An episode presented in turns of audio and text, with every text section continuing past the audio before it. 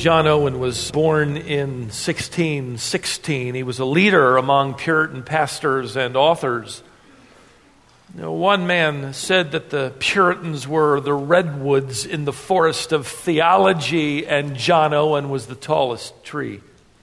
Even Jonathan Edwards, the leader of the Great Awakening in the 1700s, said that the writings of John Owen were to be valued above any other author save the Scriptures. John Owen entered Oxford at age 12. I don't know about you, but at age 12, I wasn't ready for Oxford. I wasn't ready for Oxford at age 22. He graduated with his master's degree at the age of 19.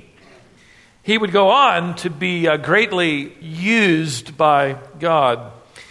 In fact, he was referred to, his nickname was the Great Doer because he accomplished so many things. Famous, serving in the public spotlight, he served as the chaplain to the parliament and regularly preached, but that didn't soften his convictions. In fact, on one occasion, I read in his biography that he preached before all of Parliament and rebuked them for fighting against Ireland instead of delivering to them the gospel.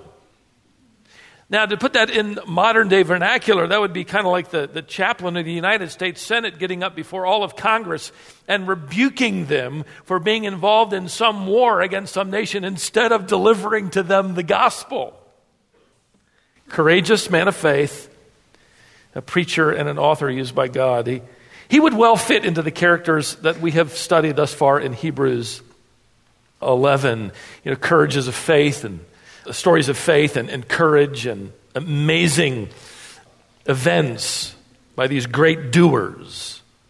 There's another side to John Owen that doesn't slip into the average church bulletin. He struggled with his own lack of consistency and at times barrenness.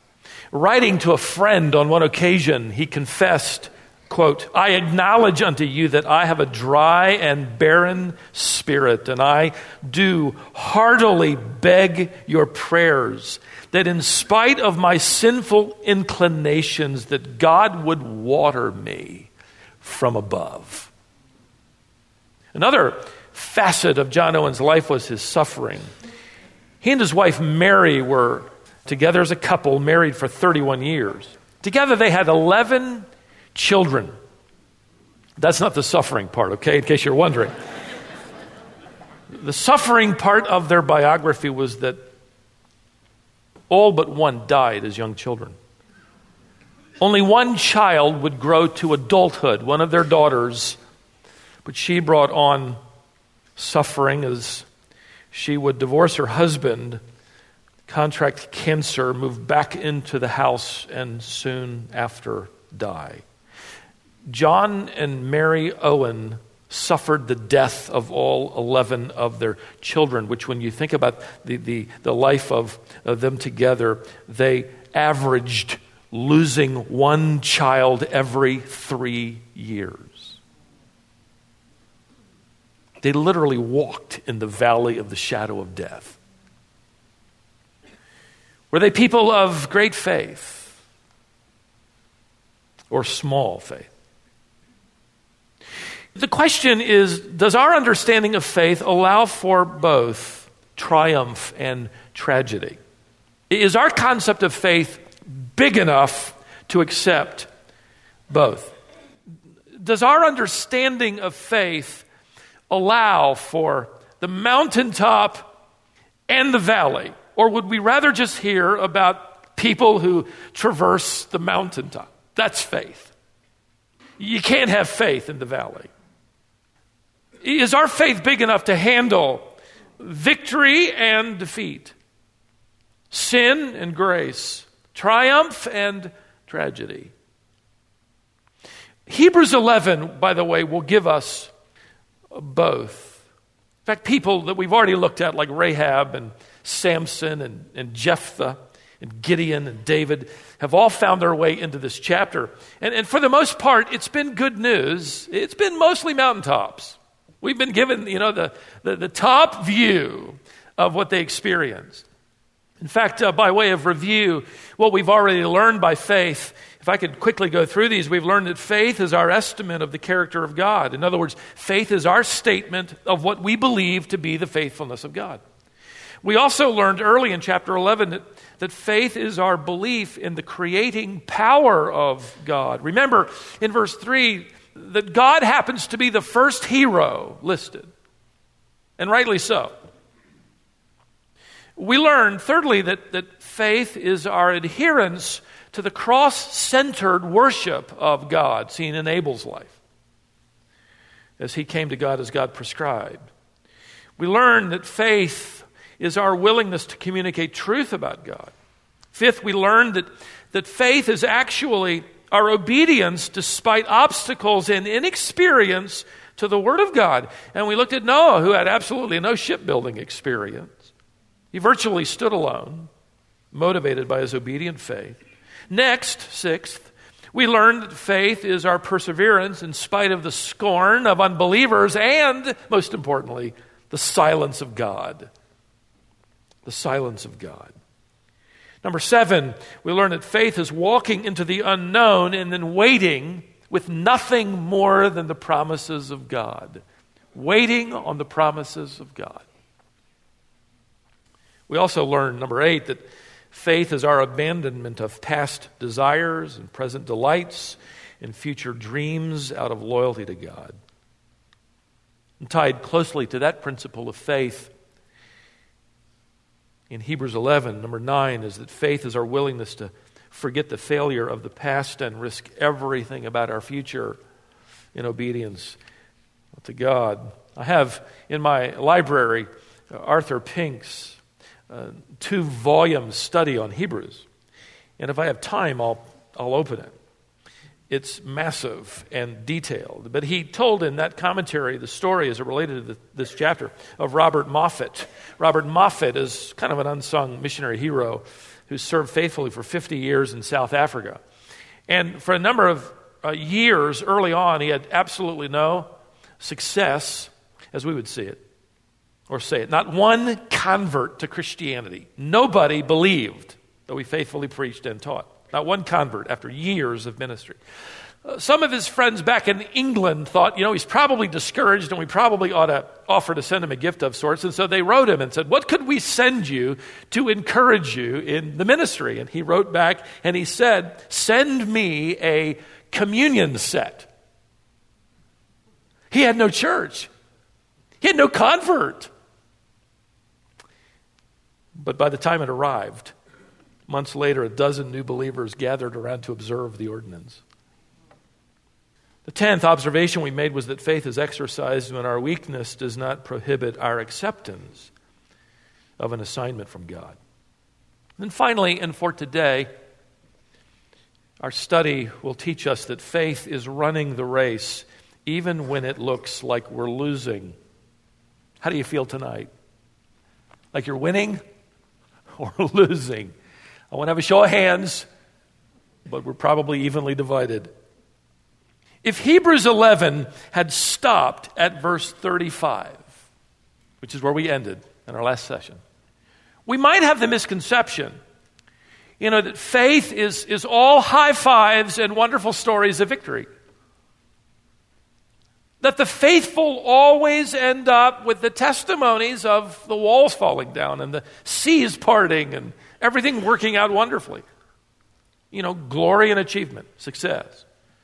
And frankly, the, the Christian community is filled with misconceptions about faith, and, and, the, and the messages are mixed. In fact, some of the wrong messages are bestsellers today. Misconceptions like Faith will always produce justice.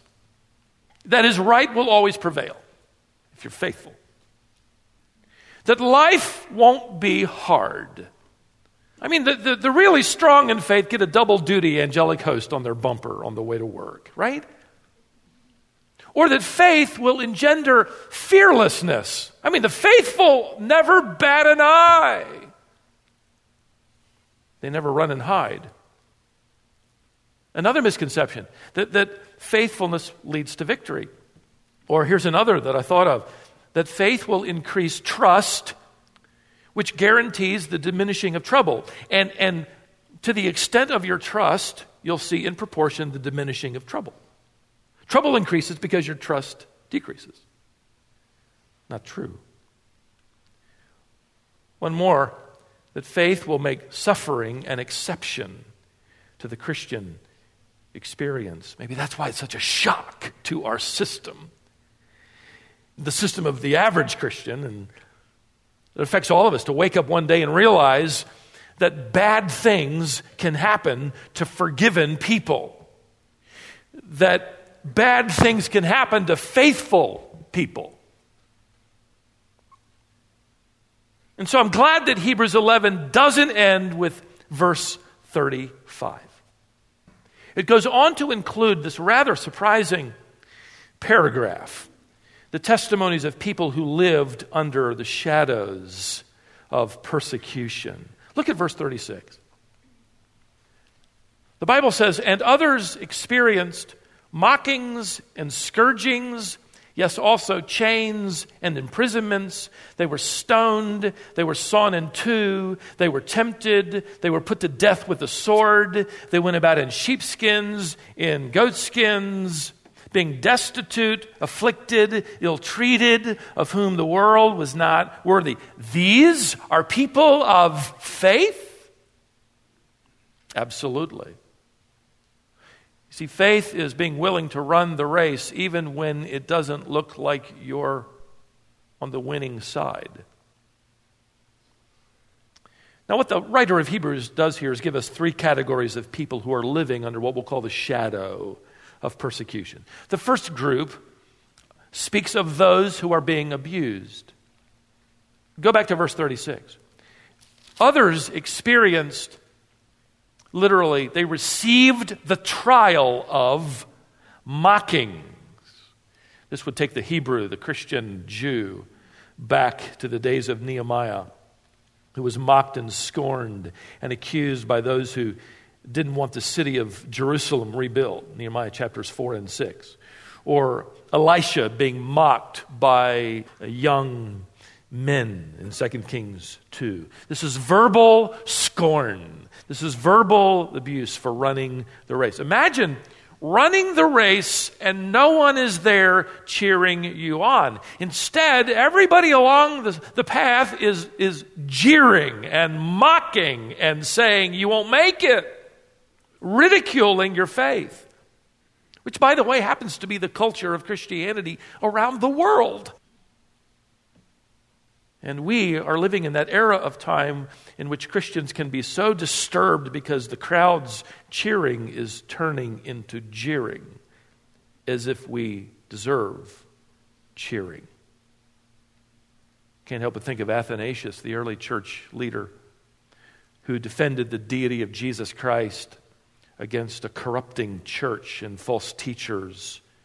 And he battled it most of his life and would win and lose. He would be exiled five different times, spending a total of 17 years in exile for simply defending the truth that Jesus wasn't a God, he was the very God, the embodiment physically of deity. We're told in Colossians. He battled the heresy that Jesus was simply one of many or a deified human having lived a good or perfect life. This is this is the fourth century beginning of what would be repackaged many times over and in our lifetimes in the false teachings of the Jehovah's Witnesses and Mormons. But at one point, his biography includes the fact that he was so alone. In fact, he had been exiled for defending the equality of Christ's deity with the Father that he was once told, Athanasius, the whole world is against you. To which he responded, Then Athanasius is against the whole world. He kept the true gospel even when it meant he stood alone and it didn't really seem like he was winning. Little wonder he was nicknamed the saint of stubbornness. You're thinking, that's my spiritual gift. I can qualify to be a saint now. That's mine. Saints of stubbornness. The writer of Hebrews goes on to add here the trial of scourgings.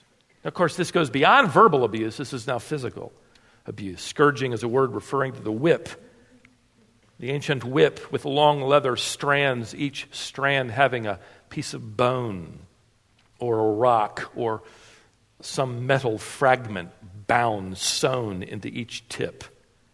It literally tore into the flesh and blood. Scourging was called the half death because when it was over, you were barely alive. You can't help but read the beginning of this list, by the way, and think of whom? Jesus, our Lord, the author and finisher of our what? Our faith.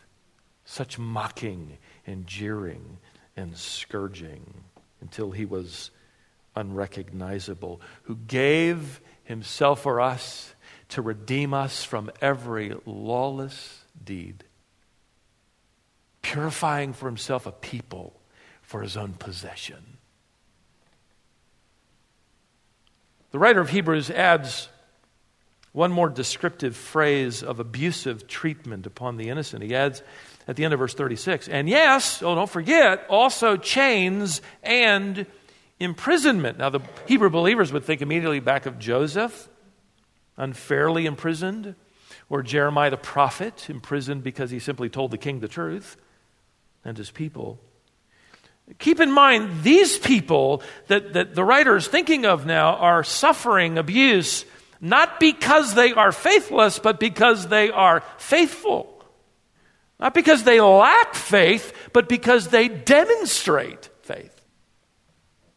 Their obedience to God made their lives painful, not pleasant. Now, the second category of those who live under the shadows of persecution are those who experience not just being abused, but being martyred.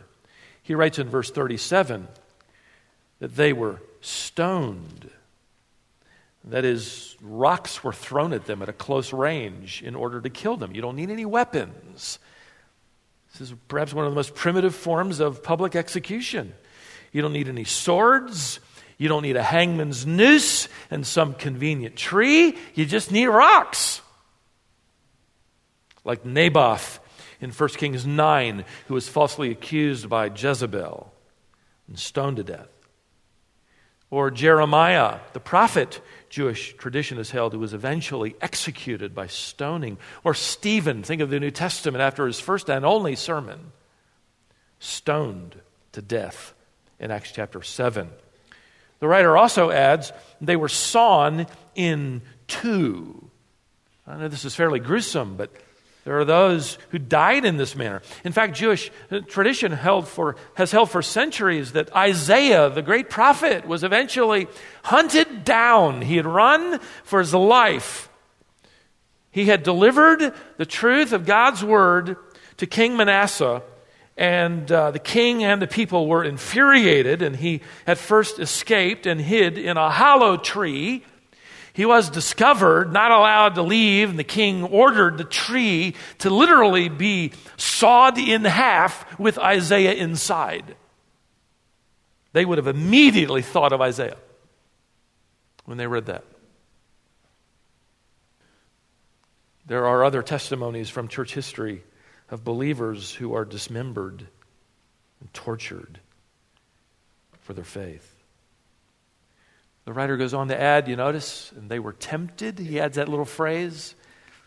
More than likely, this is a reference to being tempted to recant your faith in order to save your life. And what happened when they didn't? They were put to death by the sword.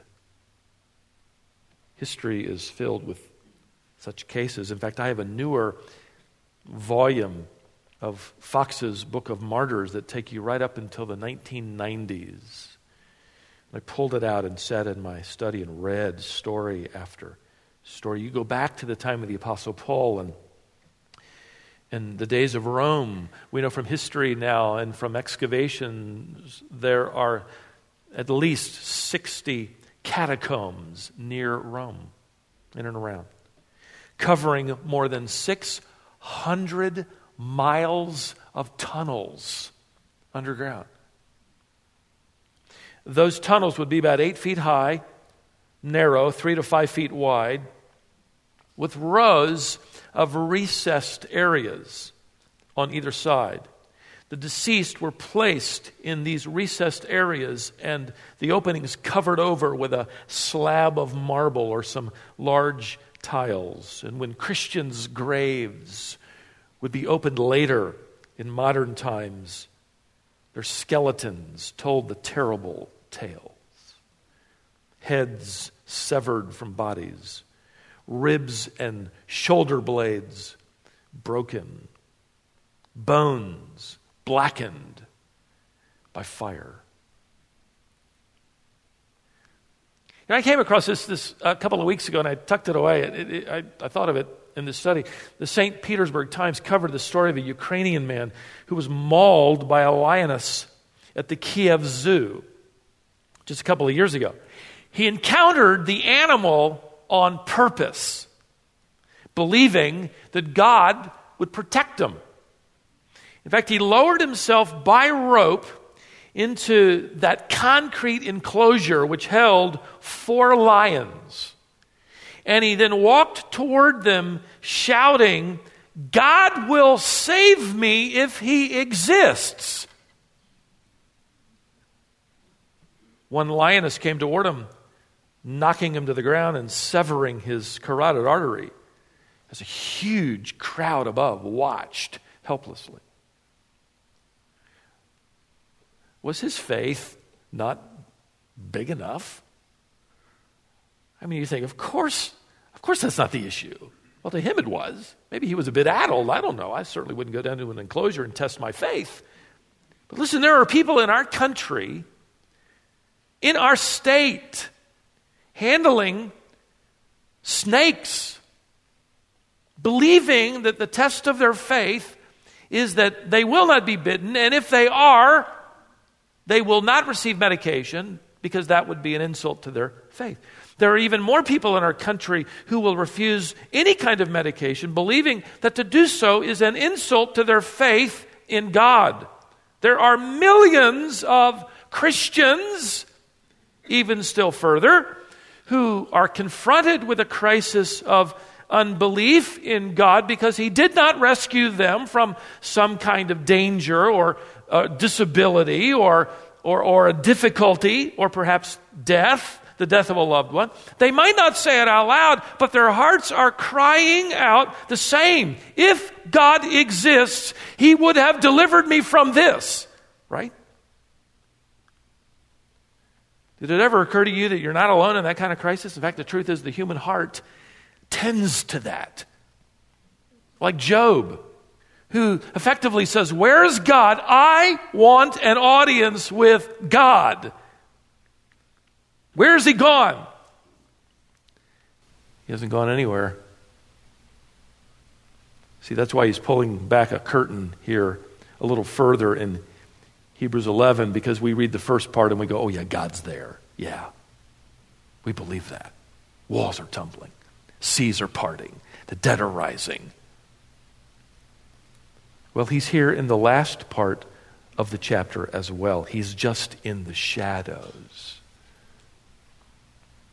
Russell Lowell penned it so well when he wrote that it seems that truth is always on the scaffold and wrong is seated upon the throne. He writes, Yet behind the dim unknown standeth God within the shadow, keeping watch above his own. When you live in the sunshine, God is with you. We know that. Nobody questions it. When you live in the shadows, God's there too. In fact, for someone, even at this very moment, He is walking with them through the valley of what?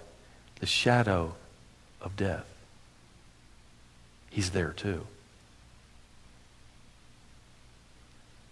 Faithful believers throughout the ages have experienced the suffering of being abused, of being martyred.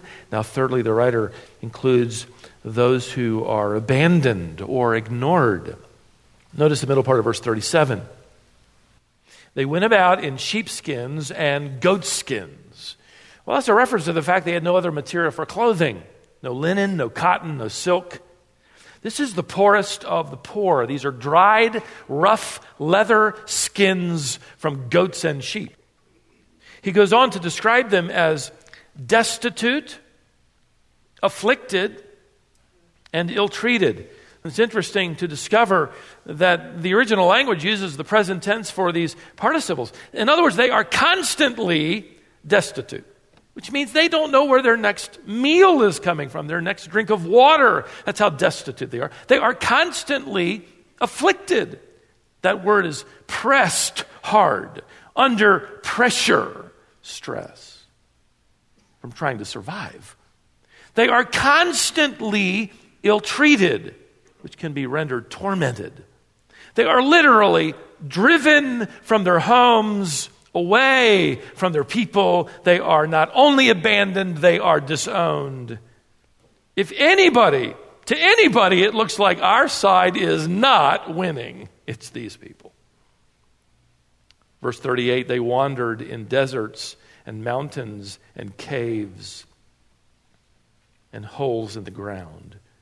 In other words, they're reduced to the most basic form of living, finding refuge in some cave, digging out some dwelling out of, out of the ground.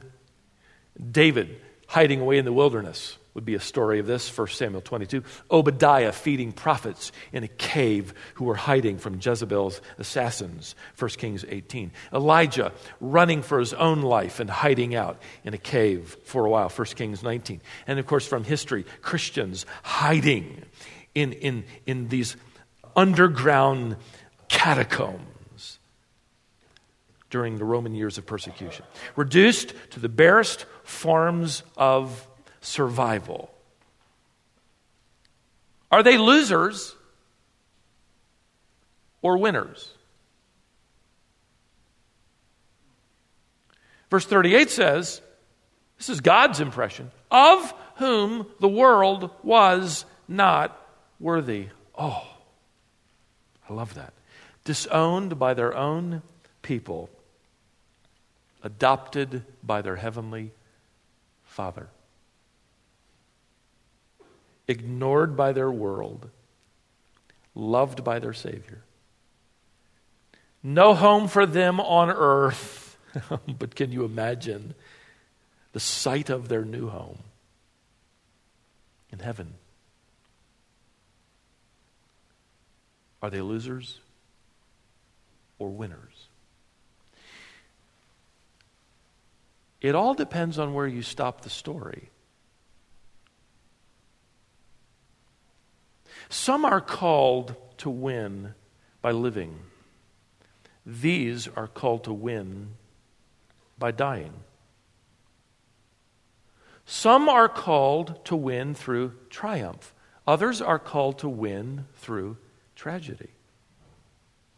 Paul would say to live is Christ and to die is what? Gain. That's winning. Philippians 1:21. Think about it for a moment beloved. Were, were those martyred missionaries, uh, Jim Elliot and uh, Nate Saint, losers or winners?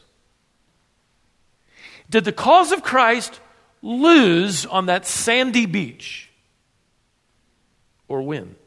Is the cause of Christ today losing or winning in China, in Vietnam, in Pakistan, in Sudan. Is it winning or losing? It depends on where you stop the story.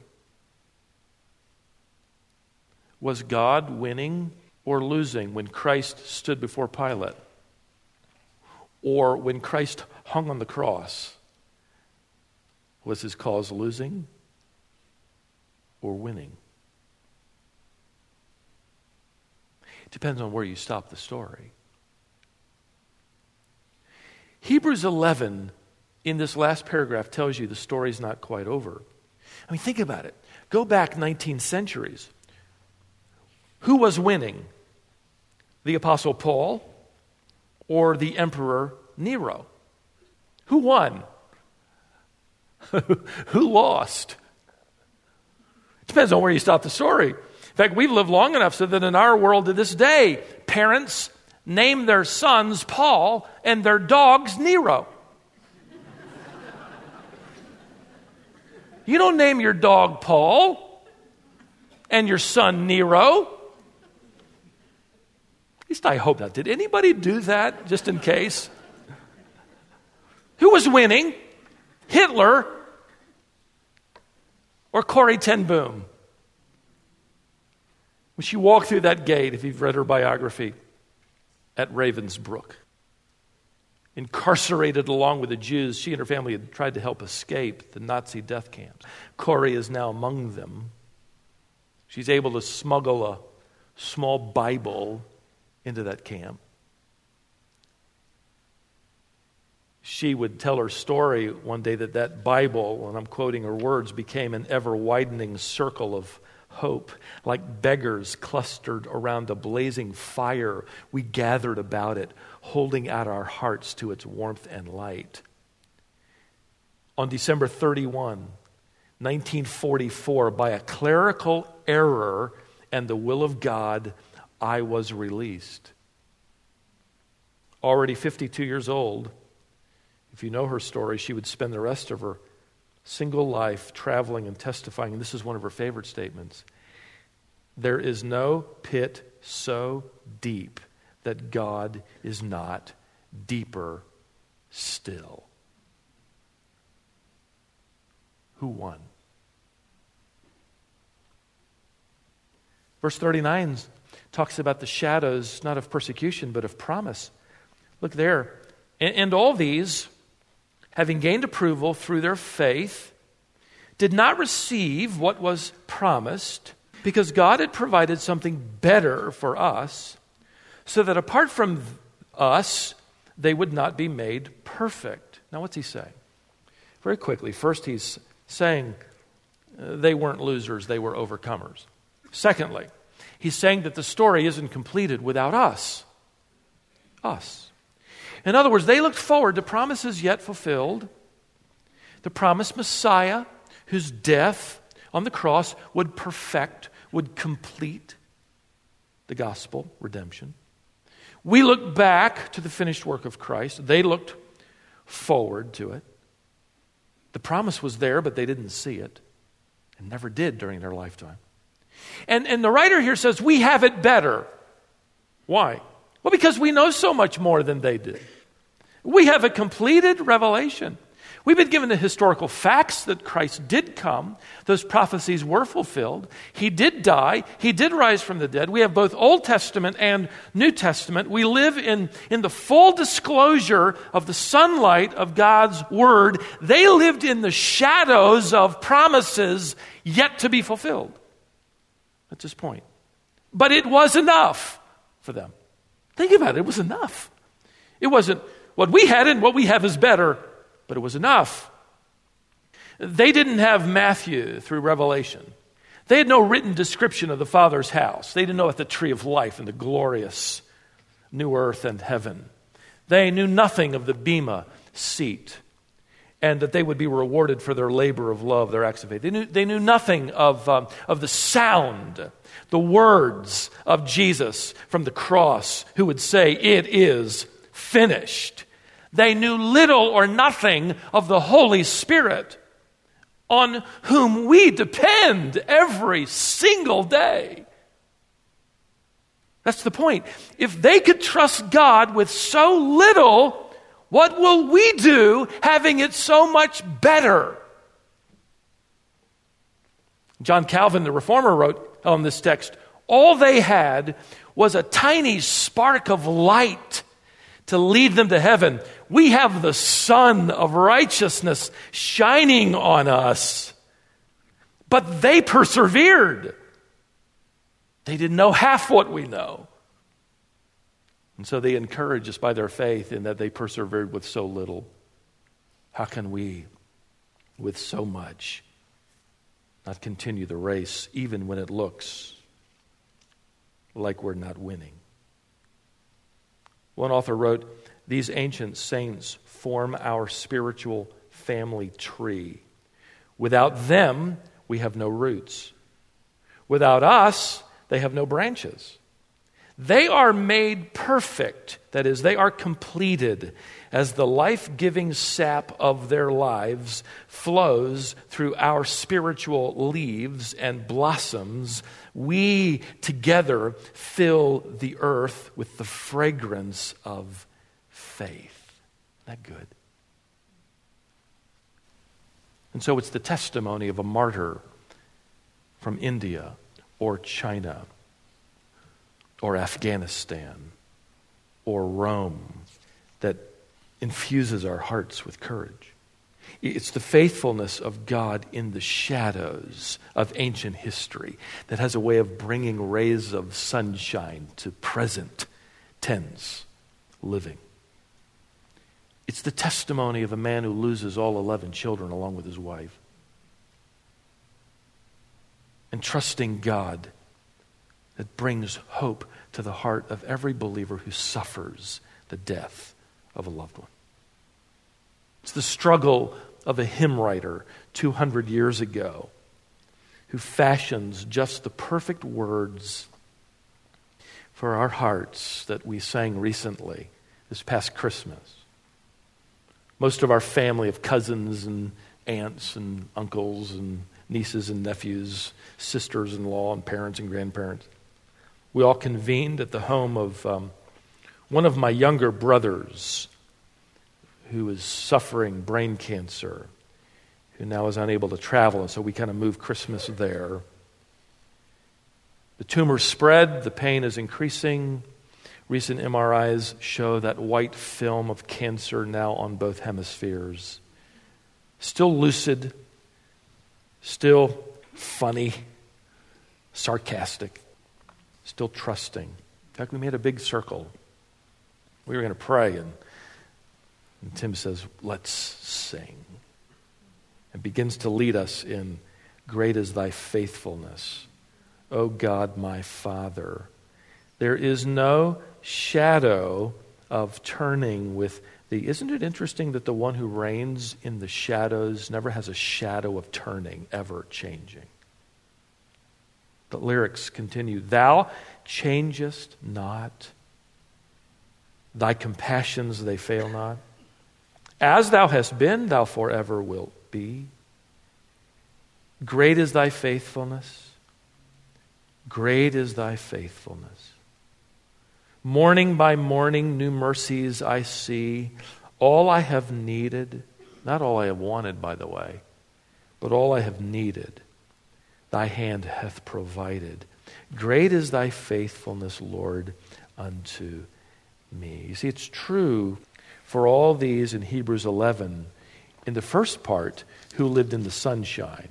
It's true for all those here who live in the shadows. It's true for you, too, and it's true for me. Faith is running the race even when it looks like you're losing. But you're not. It just depends on where you stop the story. So don't stop. Don't stop. It doesn't end here. It ends when, among other things, our racing is exchanged with our reigning reigning with our coming King. The story is not over until God has the final word. Amen? Would you like a cookie? Father, thank you for the privilege of fellowship and the family life that we can enjoy in these chapel hours. Thank you for this fellowship committed to truth.